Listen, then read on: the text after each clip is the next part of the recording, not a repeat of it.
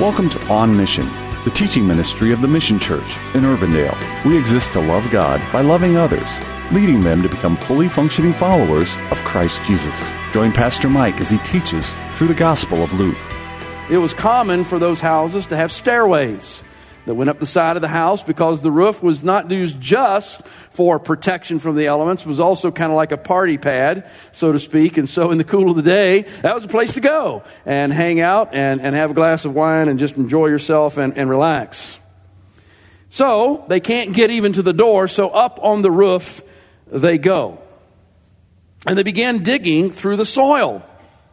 They began removing some of these reeds and thistles and twigs and then, and then maybe scooting some of the timbers out of the way. And, and if you can imagine what it would have been like inside that house while this stuff's going on. I mean, it would be quite distracting, wouldn't it? I mean, you know, those guys are up there talking to each other. They're grunting and groaning and sweating.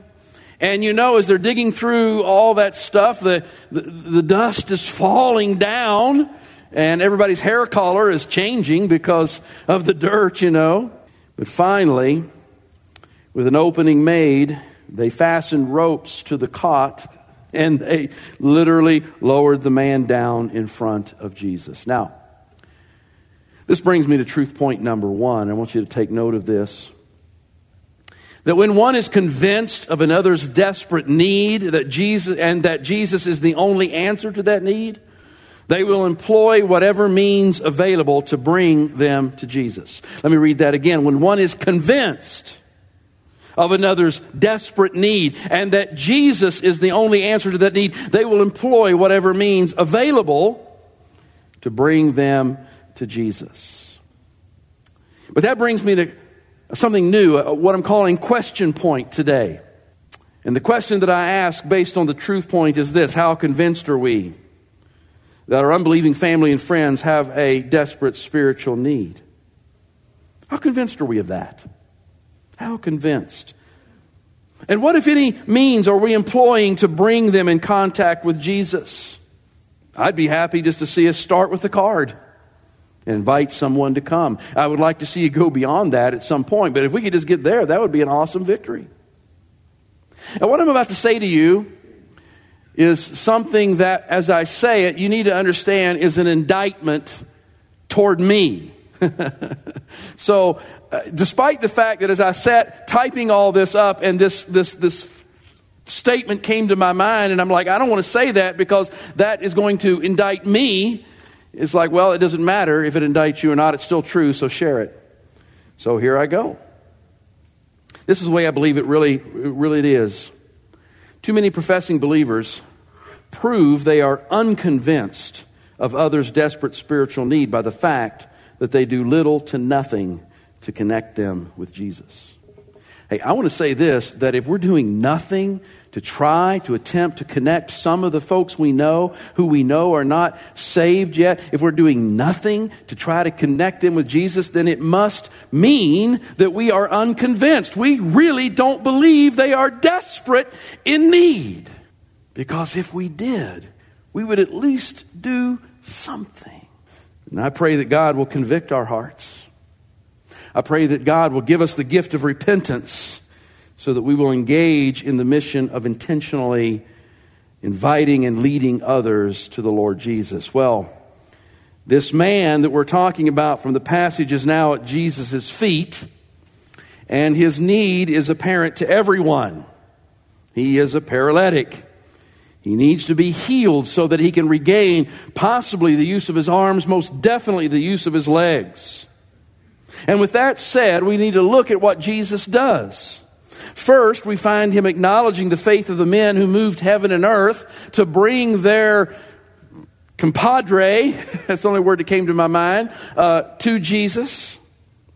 But second, I want you to see that without any regard to the man's physical state, Jesus addresses the man's spiritual state, and he says, Man, your sins are forgiven you. Now, when he said that, I have to wonder what was going through the mind of the man laying on the cot. I also have to wonder what was going through the minds of the men who had moved heaven and earth to get their friend before Jesus because let's be honest, in this context, it wasn't sin they were concerned about, it was his paralysis that drove them. You know, it might be nice in that situation to have a rabbi stand over you and profess, con, uh, uh, pr- profess uh, forgiveness of sin, but honestly, what good is that if the paralysis remains? And that leads me to truth point number two. Our default mode is to put our fleshly condition before our spiritual condition. That's usually how we think that is usually how we act. We tend to believe that a good spiritual condition probably isn't that much good without a good physical condition, and so we tend to focus on the physical. I can tell you, having attended over 40 years of prayer meetings in a variety of churches, that hands down the number one request for prayer is for physical relief and rarely, if ever, for spiritual relief, which I think backs up my claim with this truth point. But my question to you is this today Would it surprise you if I told you that Jesus' perspective is completely opposite from ours? Would that shock you? On another occasion, not this one, but on another time of ministry, we find Jesus saying something like this What does it profit a man if he gains the whole world in other words, what does it profit a man if he has a great physical condition, but he loses his own soul? In the, in the exchange, he ends up with a very poor spiritual condition. Jesus has the complete opposite way of thinking. I'm going to let you in on a little secret here. You know, Jesus had healed many people up to this point, and at least the ones that are recorded, I don't recall having seen any mention yet of spiritual condition. I mean, in these other instances, Jesus just takes care of their physical thing. this is the first time I'm really seeing him begin with this process of where the man is spiritually. And so I, I have to believe that because that is true, that, that his mention here of the spiritual condition, that there's more at stake and there's more in play than just this one man's spiritual condition, although I believe Jesus was very interested in that. There was a bigger issue, and it would soon be revealed. And believe it or not, he would use the religious leaders who were there to check him out to help him bring it up.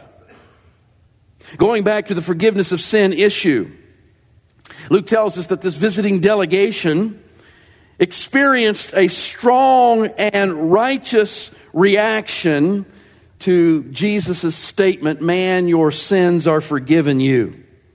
And they rightfully, I said rightfully, they rightfully reasoned who can forgive sins but God alone.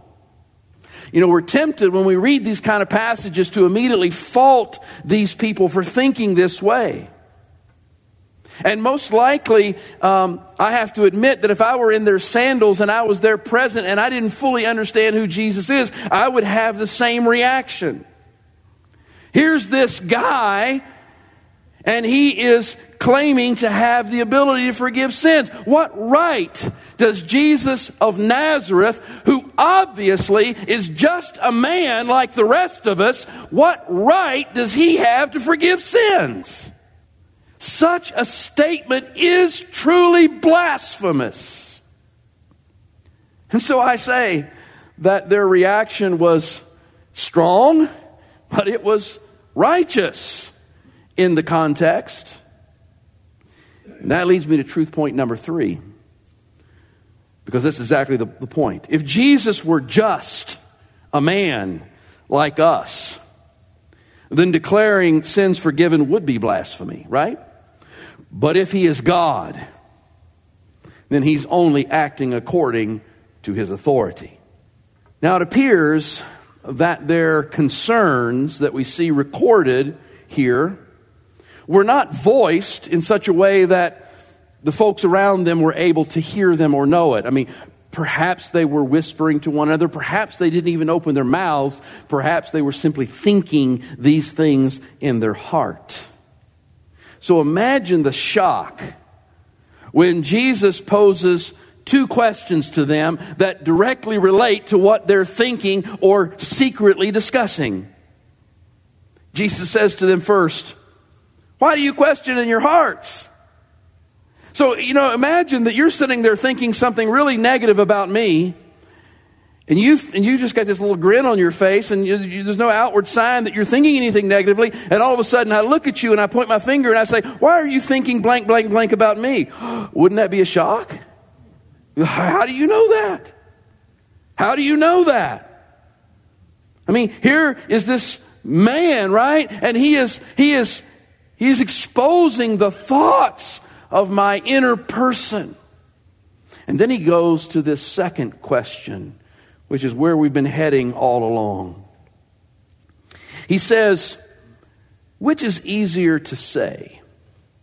Your sins are forgiven you, or to say, Rise and walk? Well, anybody with half a consciousness knows that the the answer to that question, right? It is much easier to pronounce your sins are forgiven you. Why is it so much easier? because whether your sins are forgiven or whether they're not is not open to public display. Who can say with authority whether they are forgiven or aren't forgiven? Because it's just not out there for everybody to be able to see it. But to say, rise and walk, well, uh, if nothing happens, then you know you have an impostor on your hands. But if a verifiable paralytic gets up, takes up his bed, and walks, well, then you must consider that the one making the statement is the real deal. And with that rationale hanging in the air in that, in that room where they were meeting, Jesus makes an astounding statement backed up by an astounding miracle. Having asked the question, he says, That you may know that the Son of Man has authority on earth to forgive sins. Rise, pick up your bed, and go home. Now, if you or I would have said that to this man, he'd still be laying there 2,000 years later because we don't have the ability to do that. We don't have that kind of authority. But when the man who was verifiably paralyzed immediately, that's what it says in the passage, immediately rose up, picked up his bed, and headed out the door, there could be only one conclusion. Jesus is God because he has authority to heal and to forgive sin. This is On Mission. The Mission Church is located at 12001 Ridgemont Drive in Urbandale. To learn more about our ministry, visit our website at themissiondsm.org or call us at 515 255 2122. We gather for worship each Sunday at 10 a.m. We would be honored for you to join us. Have a blessed day, and thank you for listening to On Mission.